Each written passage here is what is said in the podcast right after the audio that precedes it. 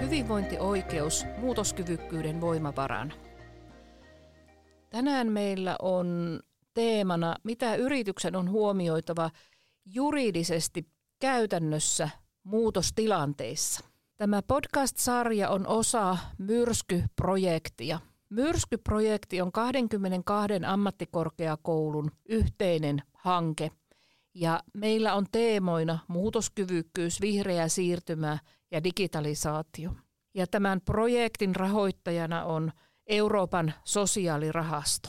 Minä olen Erika Svärt Jyväskylän ammattikorkeakoulusta ja tänään meillä on ilo saada taas vieraaksemme Jyväskylän ammattikorkeakoulun hyvinvointioikeuden asiantuntija Anne Liukkonen.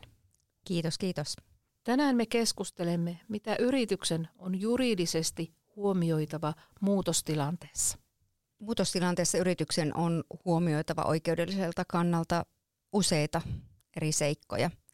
Ihan vaan varmistaakseen lainmukaisuuden ja välttääkseen oikeudellisia ongelmia. Ja tätä voidaan lähestyä juridisesti usealta eri kantilta, esimerkiksi työoikeuden näkökulmasta, sopimusoikeuden, immateriaalioikeuden, informaatio-oikeuden ja vero-oikeuden kantilta.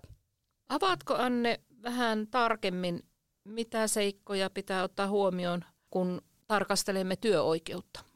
Työoikeushan keskittyy pitkälti työsuhteisiin ja työntekijöiden oikeuksiin. Ja riskienhallinta työoikeuden näkökulmasta liittyy lähinnä työehtosopimusta ja työlainsäädännön noudattamiseen, työtapaturmiin tai työperäisiin sairauksiin sekä työsyrjintään. Mutta tämmöisessä muutostilanteessa, kuten esimerkiksi yritysjärjestelyissä tai organisaatiomuutoksissa, on myös niin kuin tärkeää noudattaa sitä työlainsäädäntöä Tämä voi sisältää esimerkiksi työntekijöiden informoimisen, neuvottelut, muutoksen eri tilanteissa, mahdolliset irtisanomisprosessit erityisesti on tärkeää työoikeuden näkökulmasta hoitaa oikein.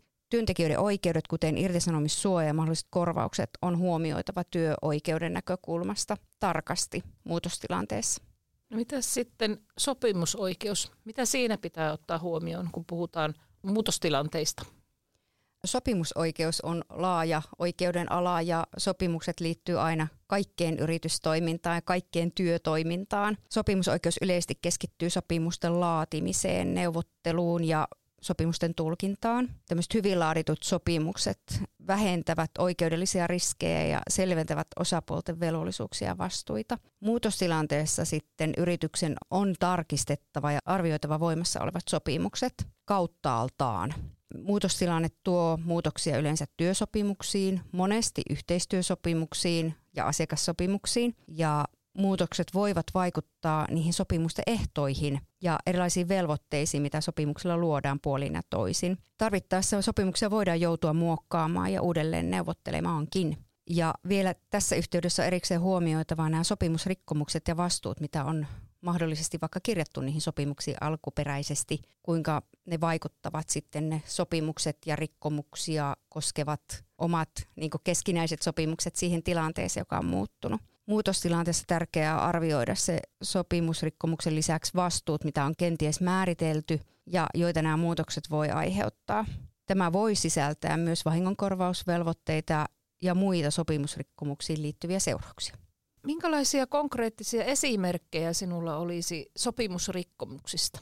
No esimerkiksi tämmöisessä muutostilanteessa aika tyypillistä on se, että, että jos on aikataulutettu vaikka tilattu tuoteerä, että millä ajalla se tullaan toimittamaan tilaajalle ja siihen tulee muutos siihen toimitusaikaan tai toimitettavien tuotteiden määrään, niin yleensä näistä on sopimuksissa lähtökohtaisesti tarkastikin sovittu, että minkälaiset tuotemäärät ja millä aikataululla ne on sitouduttu toimittamaan. Ja isoissa muutostilanteissa tähän tulee muutoksia, silloin voi olla uudelleen neuvottelun paikka.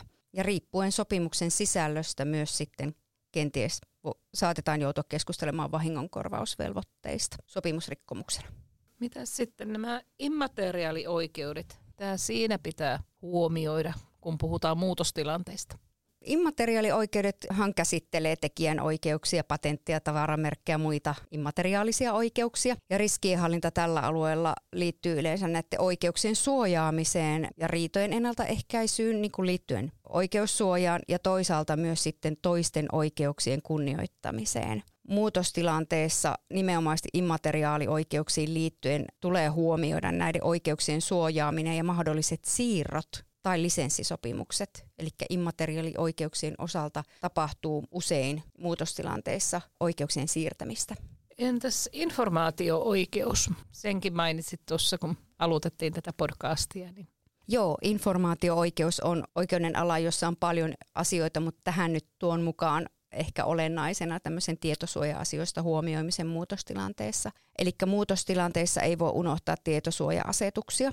Ne on aina tärkeitä muistaa ja Suomi on sitoutunut Euroopan unionin sääntelyyn ja Euroopan unionin yleinen tietosuoja-asetus GDPR lienee kaikille tuttu asia ja myös muutostilanteessa siihen tulee niin kiinnittää erityistä huomiota, että mahdolliset muutokset tässä tietojen käsittelyssä on sellaisia asioita, johon erityisesti kannattaa huomioon kiinnittää muutostilanteessa. Entäs sitten verotukselliset näkökulmat, eli vero-oikeus? Mitä nostoja sinä sieltä tekisit mitään muutostilannetta ajatellen?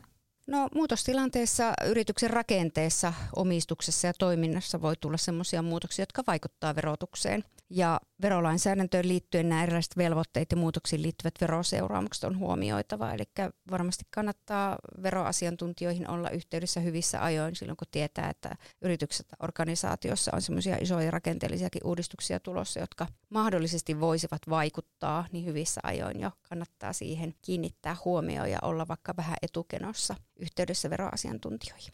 Kiitos Anne tästä mielenkiintoisesta keskustelusta ja kiitos myös kuulijoille.